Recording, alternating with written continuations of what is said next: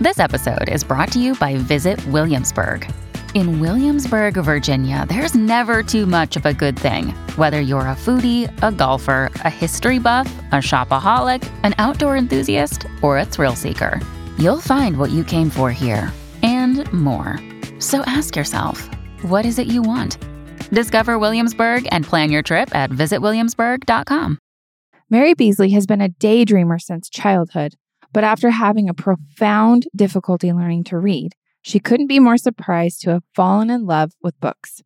She writes stories that find hope in hardship and shine light on goodness and strength of the human spirit. She's received a Crowned Heart of Excellence review and a five star Reader's Favorite Award. Her seventh published novel, called The Second Time Around, comes out October 31st. Mary and I have been friends for 20 years and are now living close by in the beaches of South Orange County. She and I chatted recently about writing and creativity, and when she shared her inspirational story of going from struggling to even learn to read to now being a seasoned author, I knew it was something I wanted to share with you. And with her new book releasing at the end of this month, I figured there couldn't be a better time. If you love inspirational stories or even have been curious about what it takes to become a published author, you're going to love today's story.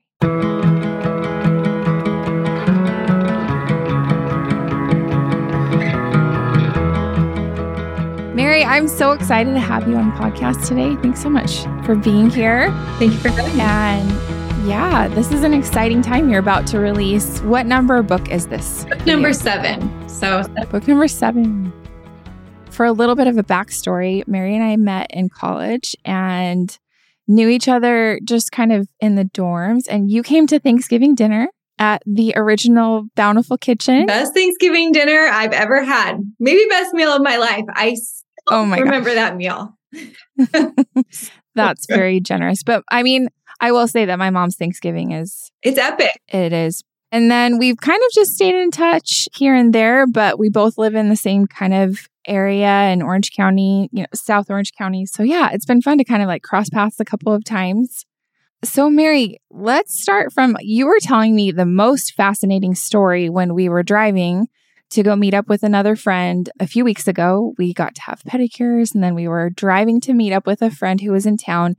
So I got to hear all of Mary's backstory of kind of why you became an author. And it is super inspiring. So I'd love to start kind of from the beginning, if that's okay with you in your childhood.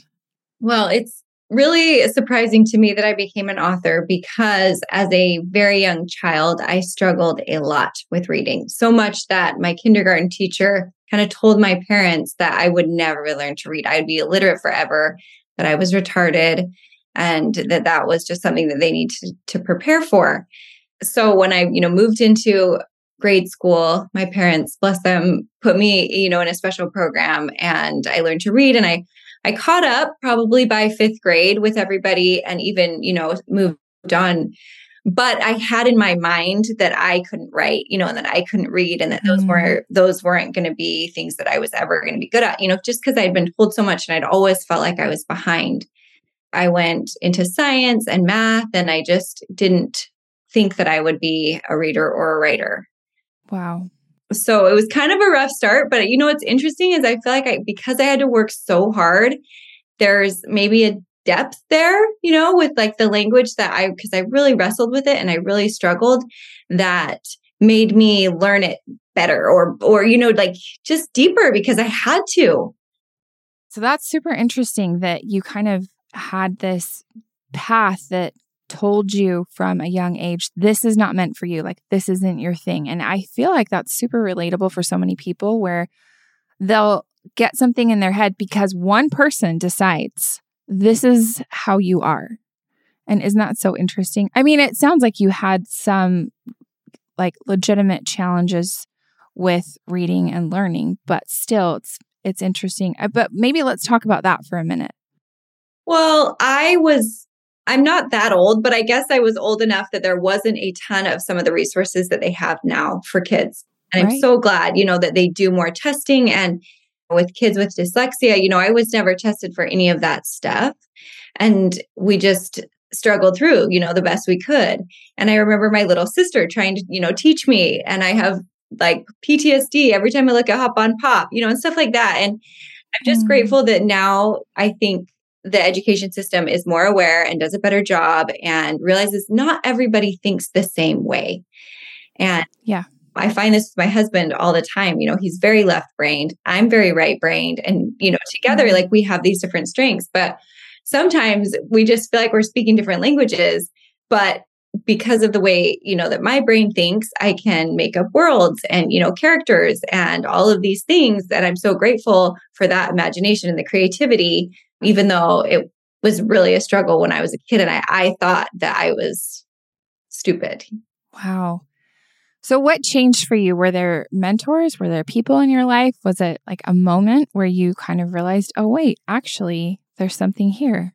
Well, yes, you know, there were some really special teachers, you know, along the way who hmm would get me a separate reading program or help me see that I needed a little more help or just something different or, you know, that the phonetics wasn't working. And so let's try something else. And so I'm really grateful. And I, and I did really well, you know, in high school and, and in college. I just didn't think that I was a writer. I just thought Yeah. my strengths are elsewhere. Mhm. It wasn't until I was found out that I was having my fourth baby that I started writing. And I was, I probably needed therapy. You know, it's hard. I was overwhelmed. I just felt like I was losing myself as I I was kind of drowning and then it was like, "Oh, you're having another one." So I was actually, you know, just kind of praying for help. Like, how am I going to get through this? How am I going to kind of feel well and be able to continue to love my kids and and be cheerful and when I just sort of was struggling and yeah. the inspiration was was so clear you know it was just start writing these stories that are in your head like start writing writing them down and it was it just Mm. was so surprising to me because i i just was like what you know i because i would i would often and i think it was as a child almost a defense mechanism is that i would have these stories in my head and i would think of them and i would kind of daydream with these stories you know when i needed to escape from the situation that i was in in real life Mm. Yeah. this is back before we had ipads and stuff and so i just went to my my mind and i do feel like side note that it's so good for kids and people to have quiet time and to have to be able to just like be bored because that caused me to think of stories Yeah. as an adult i i still would kind of do that and dream. So god just kind of was like go home and start writing down these stories. And i i did. And it was really really hard at first but i loved it. And i was so bad. And we happened to be living on stanford campus at the time my husband was going to school and they had these community classes that anybody could sign up for on campus you know with these amazing instructors and so i took a writing class Wow.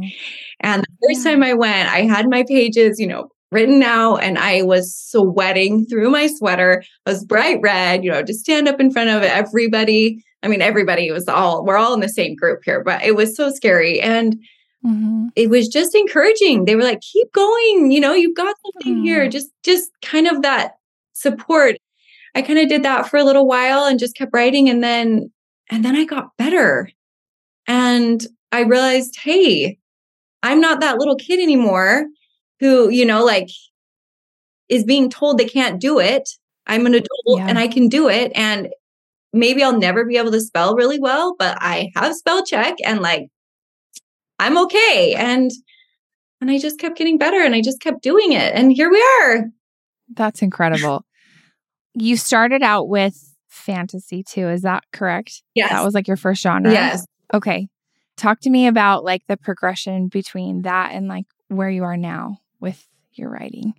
So I have thus far and hopefully forever just written stories that I really want to write, that I feel like in my heart. And I've never looked at, hey, what do people want? What does the market say? You know, I just am like, what is the story that I want to tell? And then I feel like it's more authentic and I'm excited about it and it's better Yeah. well, when I first started, I I started with a young adult fantasy trilogy. So it's three books and totally just kind of different, you know, than what I'm working on now. But I just felt like an accessible place to start, which is weird because, you know, world building a fantasy world is not easy and it writing a trilogy is not easy and so i don't really know what i'm yeah. thinking but i wasn't thinking that was the point is i was like i you know these twin it was about these twin brothers and they're separated at birth and they're raised as enemies and i just had this idea and i just started picking at it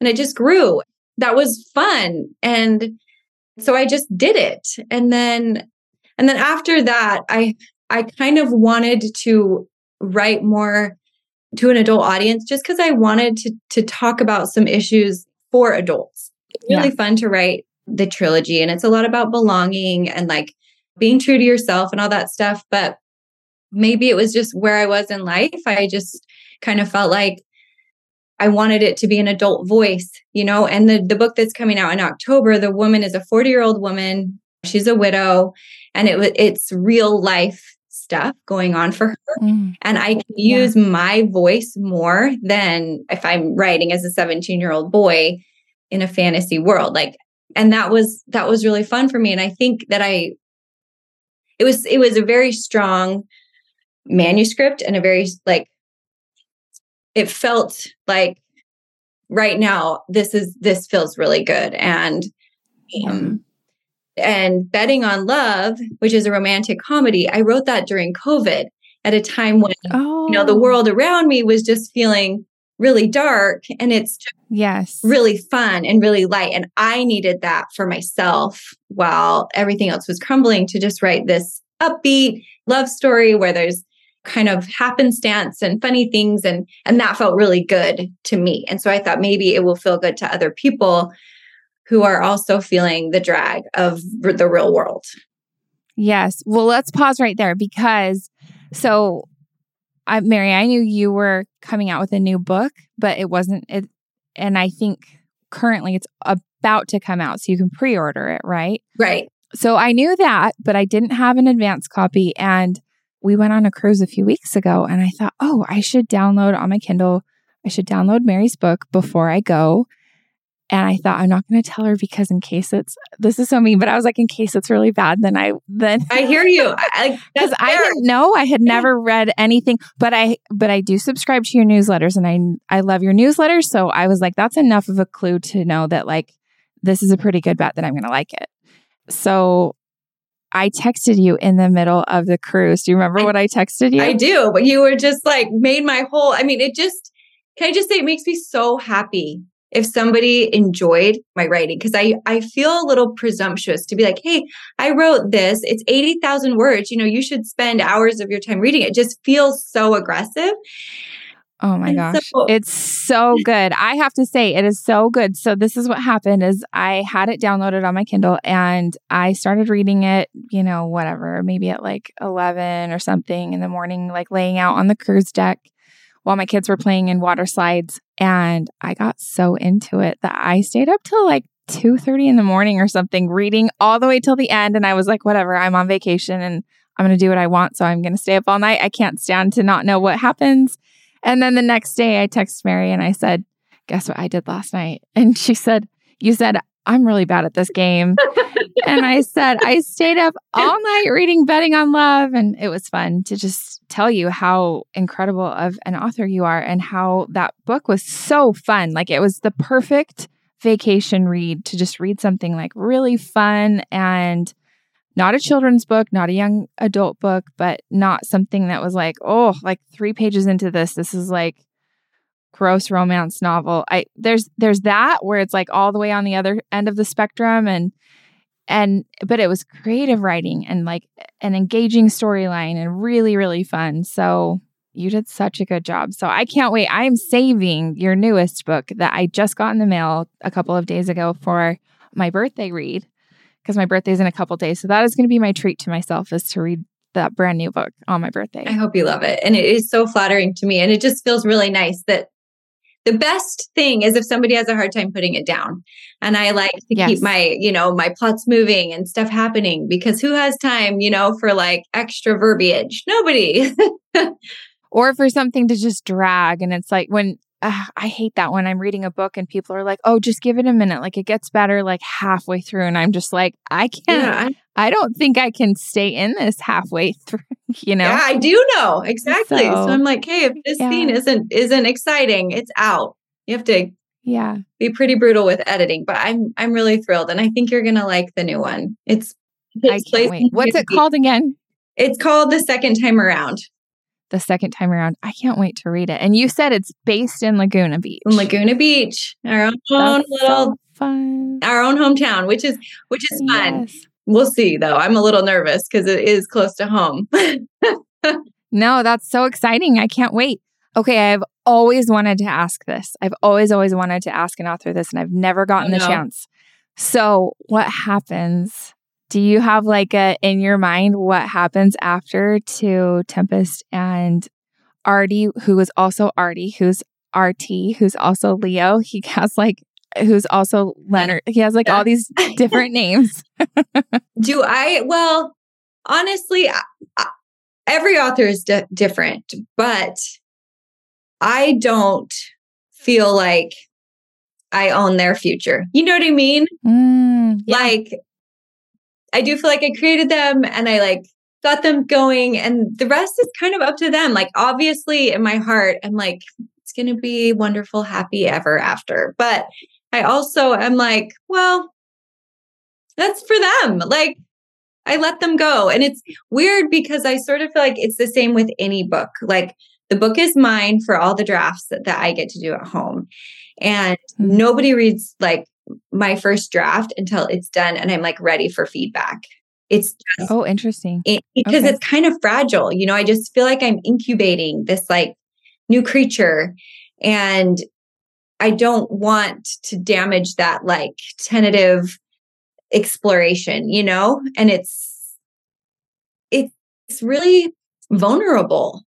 And then I'm ready for feedback and people I want people to dig into it and give me their their their truth and it's so much work to, to you know take it from that to like the finished product.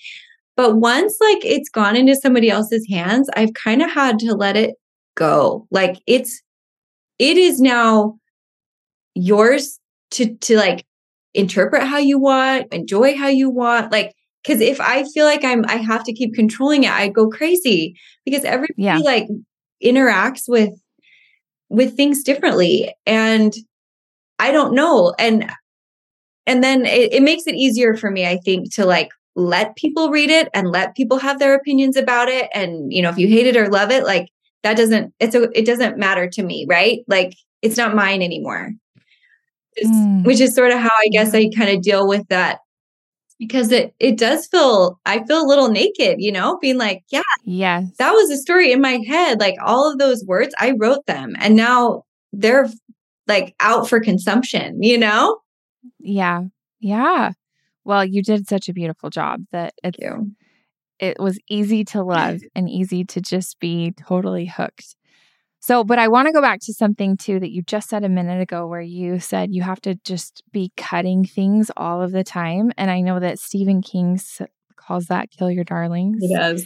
And and I, I only know that because in Greg McKeown's book Essentialism, he talks about that. And so I use that all the time. And Neil's like, I hate that term. That that just sounds so brutal. But I'm like, it's it's true because they become like anything that you create, because I guess I'm a writer too. And so yeah. when I'm writing a blog post or even when I'm writing a social, a social media post, I have to go back through it and go like, how much of this could I cut out and still say the same thing?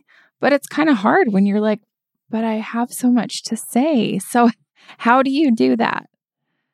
So, I will sometimes, I'm pretty brutal. You know, I have gotten to the point where I just am, I'm kind of get over it. Like even I have a brand new manuscript that I'm working on, and I've I've re- I wrote the first draft and I sent it to my first critique reader. Read the whole thing, got mm-hmm. the, the edits back, and I have to I have to rewrite a scene that I loved so much the way that it was mm. in the mm. first draft, but yeah. I need to change a whole thread of the story. And so I allowed myself one day to just wallow in self pity, truly. And then the wow. morning I got up and I just, I save a new document So I can kind of Mhm. leave the old one. So I still have it, even Yeah. if I know no one's going to see it and it's not going to be as good as what's coming. I still will save it. And then I just, I just get, I just get back to work. And I feel like I'm to the point where I know that it will be better and I know that it's going to be okay. And and part of that just comes from having written millions of words. Like the first words seem really, really precious. Mhm. And then after you write a million words or 10,000 hours, you know, like you got to put in the work. yeah. Once you get there, then you realize that there are more words. And I know that the edits that I need to make will make it better. And so on we go. Yeah, that's really true that you have to be willing to put in that time. And that I loved that you said that in the beginning too. Like you just kept going and you got better. And I was watching, there's a guy that I really love his stuff about marketing. His name's Alex Hormozi. He swears a lot. So just a side note. I'm not like necessarily recommending him in all in all aspects, but he's very like some of the best marketing stuff that I've ever consumed.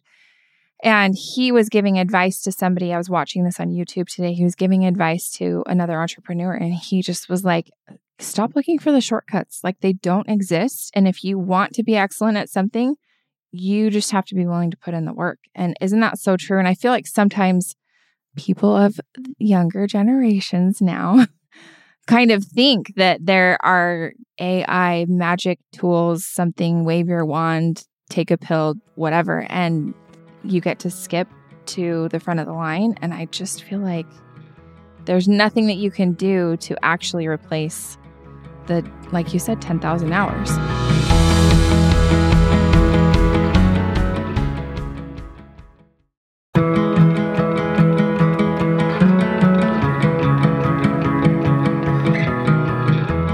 So, where did you get like all of that practice? Because um, that was a long time. If you're It was a long if time. you started when you're you were pregnant with your fourth baby, how old is that baby now? She's nine. Yeah. She's nine. And I had my first book published in 2020. So it was Okay. it was years and i i really can't reiterate this enough because i i went to a lot of classes and i nobody cared about except for me like this was a hobby Mhm. at first right and i'm grateful that i had a husband who was like i want to support you in this you go to the library for 3 hours or whatever and just do your writing because you want to and but during nap times in the evenings i didn't I didn't watch as much TV, you know, as I would have wanted. Like I just made time and I dedicated so many hours that nobody cared. And it was all just on my own. And and I know that's really hard. And a lot of, you know, that's but you can like they add up. Even if you were to spend 30 minutes a day working on something that you loved or you wanted to become better at, it adds up really quickly. Yeah, that's so true. So seven years later, I had like seven full books, you know, written. Wow. When the first book that I had published, Dragon Blood, that was the fifth manuscript that I wrote. Wow. So, you know, I had a lot of ones that I was really just learning. And I had to just give myself grace and say, it is not a waste if this doesn't get published or if I have to rewrite it. Like, it's not waste, it's part of learning how to write well. And it feels really good to have put in that time. Like, I'm so grateful for every minute that I sacrificed to learning how to write well Yeah.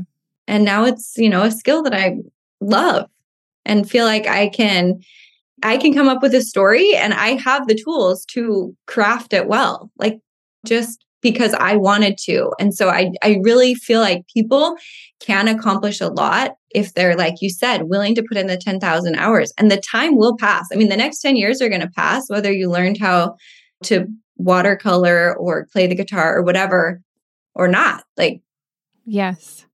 Yes, that's so true. I I have recently started thinking about thank you Taylor Swift, my eras. yeah And and this is another just story that just has stuck in my mind. I heard Natalie from Boss Babe, she has a fun podcast, talking about when she decided to finally have children. And she said it was Tony Robbins who's a mentor of hers, said to her, Natalie, what do you want the next 10 years to be about? And she was like, well, probably, probably raising my kids and being a mom. And he was like, well, then what are you waiting for? If that's what the next 10 years are supposed to be about. Thinking in that way, like, what do I want my next 10 years to look like? What is this era? Is a really interesting way to think. Cause I think a lot of people are like, oh, someday, like, someday when I get time, I'll develop this hobby or I'll start doing this thing that I've always said I'm going to do. Well, for a lot of people, it's write a book. And then the someday never comes if you're waiting around for some perfect situation where all of your bills are paid and you have absolutely zero responsibilities. And I mean, I guess some people arrive there, but it it might be later than you would have wanted if you wait for that day. Yes. And I I love what you said about eras and it's I'm gonna have to think about that. But I also think it's really interesting. I can't tell you how many people come up to me and say, Oh, I'm gonna write a book or here's my book idea, or you know, and I was like, go do it. You know, it's so exciting. I really hope. But the truth of it is it is really hard because yeah. you you have to learn how to write really well. Right. And then you have to learn how to create a plot and characters. And there's so much that I think that people just get overwhelmed and just give up. And yeah, that's sad because, you know, I, I obviously really love writing books, but I think you have to be a little bit crazy also to really actually want to read books. Like I'm like, they don't yeah. actually want to because as soon as they sit down, they're like, never mind. Right. I'm too totally. for this. yeah. well, so my next question is how do you know when it's done? How do you know when you have a finished product? Because for me, I feel like I'm kind of a sloppy writer in that regard where I'll look at a blog post and be like, it's fine because, you know, this is going to live for, it'll be front and center for at the most two days before there's something new replacing it. Cause that's just kind of how our content goes. Right. I have to really grasp that, like, done is better than perfect mentality, but it's, it seems like it's almost the opposite for you where it's like you're really taking your time and crafting things to perfection. But when is it perfect? Like, when is it perfect? When is it done? Well, it's never perfect, obviously, like ever. Um, but it's it, the nice thing is in that regard, I have editors and I have steps, you know, each step of the way. Like the first edit well, I get it as good as I can. Then I send it to my agent, and then she says all of these things that need to, you know, that can be fixed. And then I do that, and then it goes to the publisher, and then there's four editors that it goes through. And so I just sort of feel like by the time it gets to like that proofreader, I mm-hmm. I would rather just throw up than look at it again. You know what I mean? Like where I'm like, I have read this 1700 times and it's as good as I can get it. And then you just are like it's done. And i'm sure any you know any of my books if i went back and looked at it i'd be like oh well i could have totally done this differently or that differently. But you just you really just do your very best. Yeah. And then and then again like i said i kind of let it go so someone told me once that the only way to write a book is to write it at five in the morning every day is that the case I was like, where do you get the time? I don't I don't even remember. I just heard that in passing once because it's something that I've been trying to work out for a few years now. And it's nonfiction book for me. But still, where how do you create the time and do you have kind of a routine? Because I've heard of people like checking themselves into a hotel for X amount of days and that's how they pump out a book. But it sounds like it's kind of routine for you. It is First of all, I love hearing how different writers do it because there is no right answer. It's like mm-hmm. exercising, right? Where they say, like, whatever exercise you're going to do is the one that's best for you. And yeah, I have four kids. They're all still at home. I'm married. You know, I, I have other things that I enjoy doing. And so I cannot, I just can't do 5 a.m. every morning. Like I have I have stuff going on. So what works for me is when my kids go to school, I usually extra, you know, I do my chores, clean up, get my headspace right, exercise, and then I sit down at the computer and I have like this three hour block locked off every morning when my mind's fresh and the house is totally quiet. And I just write for like three hours.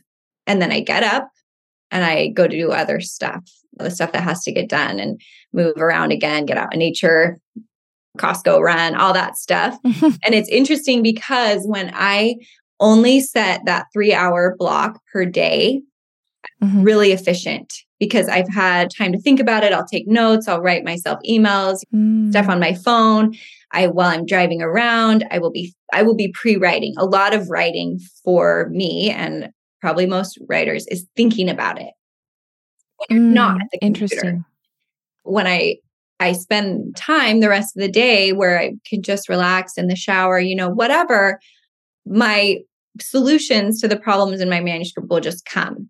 And then if I wow. if I take notes, then I can sit down at my time that my brain knows 9 a.m. to 12 is when we write and when we think. And then I find that I've done my pre-writing and I'm ready to go and I just knock it out. And then that is very sustainable for me, like months and years over time. You know, I can continue to do that. And it's amazing how much I can write, how many words I can write in three hours if I know what I'm working on and I feel like there's a break coming like I'm not overdoing it. That's what works for me. Yeah. Yeah. That's fascinating that that's kind of how that works. And mostly, I had never even thought about how your ideas and your next chapters are coming in in the blank spaces in between. Yes. Like that's so interesting that that's where the inspiration is flowing, not necessarily just when you sit down.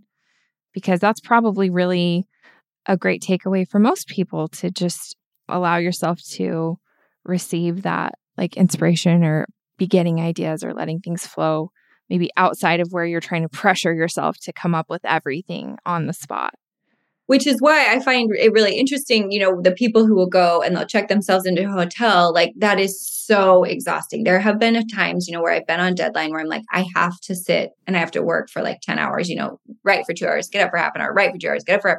And I can do that for a couple weeks, but then like I'm really worn out and I feel like yeah. I've really like overdone it. and we we do that. Like we have to do that sometimes.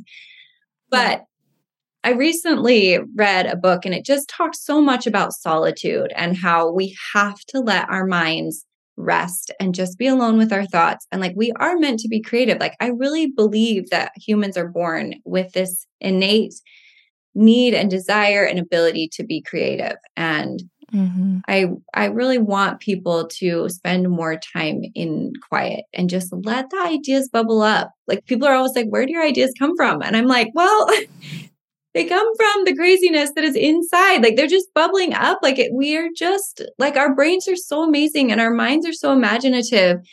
I do so much better if I get up and I go and I take a walk on the beach or whatever and just let my mind make it all up. Like, yeah. Well, that was actually a super helpful takeaway for me when we were together last. And you were telling it was right when I was just kind of at the tail end of creating my Code of Free content for my private podcast. And I, I, remember we talked about how there were a couple of times where I was on the deadline of when it was supposed to come out. And so I'm recording something at, at the very end of the day and my brain is just fried. And you were telling me like, oh, I I have to write first thing in the morning while it's fresh. And that's another really good takeaway that I think if you have to do important work that you're probably going to do your best work first thing in the morning or earlier in the day. Yeah. I think most people are like that. Yeah. So I've thought about that a lot since you told me that. And that's been helpful for me to say, okay, if we have to do something, ironically, now we're recording this like at 8 eight forty five at night. But, this um, isn't writing. This is just fun. This is fun. This is fun. Girlfriends talking. Yeah. But when I've had to be creative and really like come up with that content, I've tried to do it more first thing in the morning or first part of my day, like after we had that discussion, because it's it's helpful and it's yeah. just better. Yeah. And it is better, yeah. right? Like I notice when I sit down and I force myself on like, okay, I don't know what's gonna happen in the next scene, but I'm gonna sit here and I'm not gonna get up until I figure it out. It's not as good. Like I always end up having to go and redo it because there was no magic. Mm-hmm. And so I'm like, okay, you need magic. And if you want like magic, then you've got to like let it come and Mm, treat treat those, you know, characters with a little more love. Yes. So good. Okay. What's your advice for a young author starting out, or even not young? You said that you were, Yeah, I was like 30. Um, yeah, you were 30. So, whatever, any beginning author who's just like, gosh, I want to do this, but I don't even know where to start. Would you tell them to go take a class like you did, or, or Yeah, what would you tell them to do? Advice. I would tell them to start writing. Like so many people say, I want to write, I want to write. And I'm like, well, do you? You know, like you you don't have like there is no barrier to entry to get a piece of paper and a pencil and to just free write. And sometimes, you know, when I'm have time, it's so helpful for me to just free write, right? I'll take 15 Mhm. minutes, I'll take a notebook and a pencil, and I'll just write anything, anything for 15 minutes or for three pages or whatever you decide. And then you're never going to, you know, use that again. I mean, you could, but like it's, there are no rules. There's just anything goes. And that is a really, I think, a really good exercise for anybody. They Yeah. can just play, just like play and have fun at first without any pressure. Don't put pressure on yourself. Don't write stuff where you feel like you need to have it edited and get all this feedback because you're not there yet. Just just play and let your mind again be bored and see what comes up. But really, truly, you just have to start writing. And then if you like Yeah. writing, you know, take classes and learn more and read what other people wrote. You have to read. You have to read voraciously to be a Mm, writer. What do you read? Do you Everything. like read? I well, Yeah. I try to read everything that's well written. but I love, you know, historical fiction. I love fantasy, contemporary, nonfiction. So I read, I read like a hundred novels or a hundred books a year. Like I read uh, two books, Wow. two books a week because because I write books. You know, yes. People And it does make you smarter. It makes your vocabulary, if you're reading good books, if Yeah. you're reading good quality read books, not if you're quality reading like books dumb trash, but if with you're, like that are well written, and then Yes. what people are doing. There have been times where I've actually copied down a paragraph just to see how it feels to write, you know, what this this author wrote, you know, because every every writer has a different voice and they they use the language a little bit differently. So pay attention. Be like, that was a really beautiful sentence. How did they do that? Or what what were they doing? And and just pay attention to the world around you. Just kind of wake up and then start writing. yeah, I love that. Do you have a favorite author or a favorite book? Like all time favorite book? Oh, this is a really hard question because I I don't have an all-time favorite book because there are so many that I love. I really like Liane Moriarty's ability to make characters really real and all tie together. Like her books are so well constructed.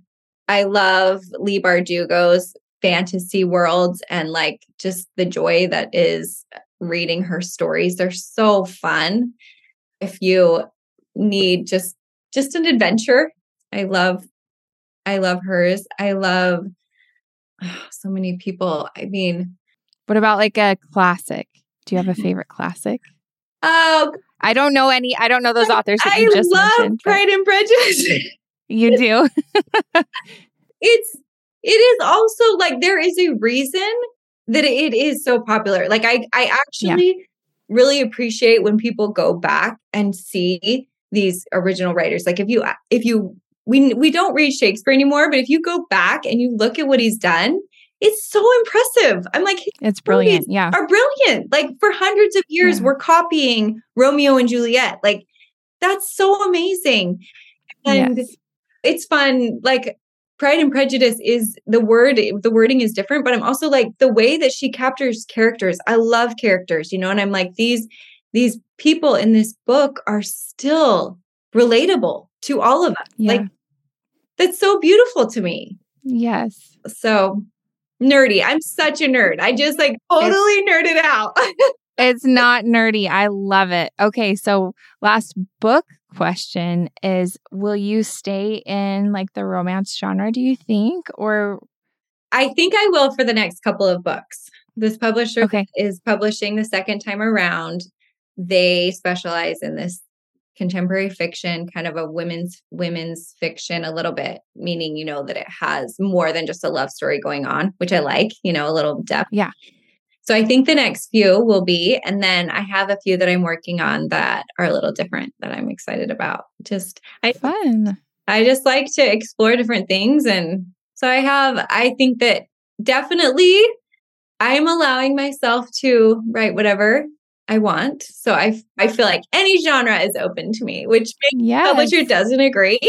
well, you know what? The most famous, uh, not the most famous, but I I would say probably the most successful woman in the world right now, as far as business goes, is the master pivoter of all genres, Taylor Swift. I mean, oh, honestly, like I totally thought you were going to say J.K. Rowling.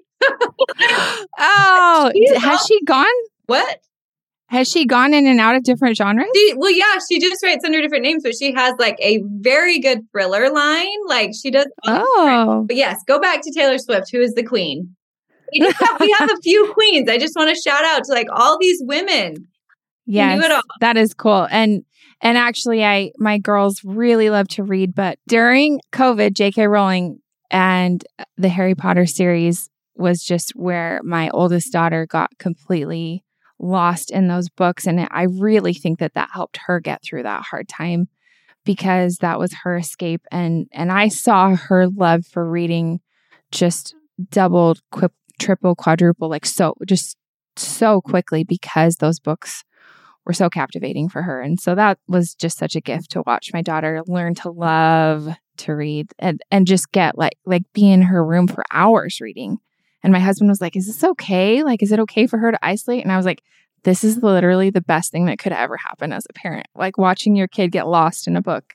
Because he doesn't read that way, but I do. And I'm really happy that so, you said that because it's just like a plug for reading. Like, yeah, it is so healthy to read. And yeah, like stories are so important. And it makes me really happy. And I do think that that is one thing that J.K. Rowling has done so well is bring children like these these stories and get them to love reading.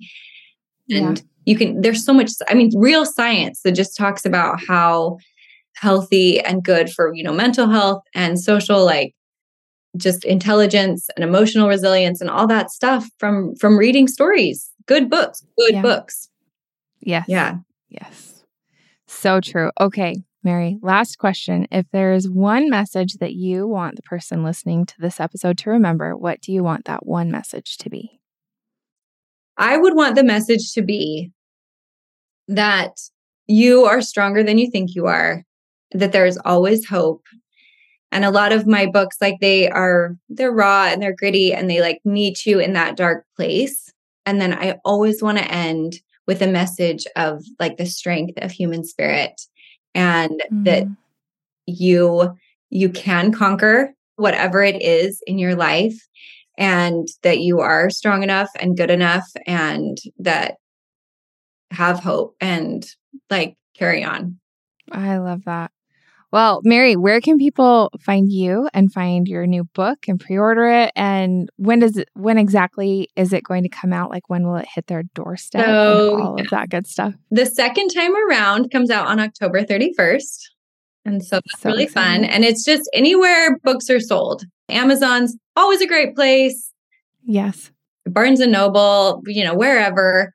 But all like you can marybeesley.com is like you can link to anything or find out more about me or join our nerdy little newsletter and we have I love the newsletter. It's really fun. That's really nice of you. But I just also love connecting, you know, with people because I do feel like writing's isolating, you know, and I'm doing this all on my own. And then it's really it's really beautiful for me to to be able to talk to people who have connected, you know, with something. And like Dragon Blood, I got an email from this sweet teenager who was just really struggling with depression.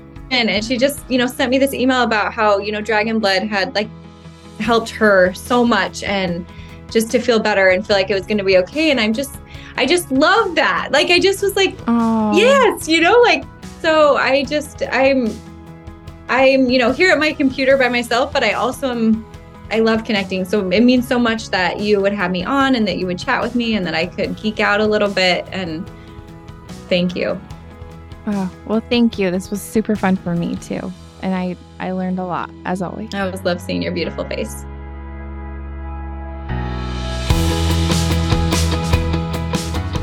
Thanks so much for listening to Mint Arrow Messages. Make sure you follow us on Instagram at Mint Arrow, subscribe to our Apple Podcasts, and rate and review us if you like us. And to get show notes, go to mintarrow.com slash podcast. And you can even sign up to get show notes emailed right to your inbox, and we'll email you every time there's a new episode.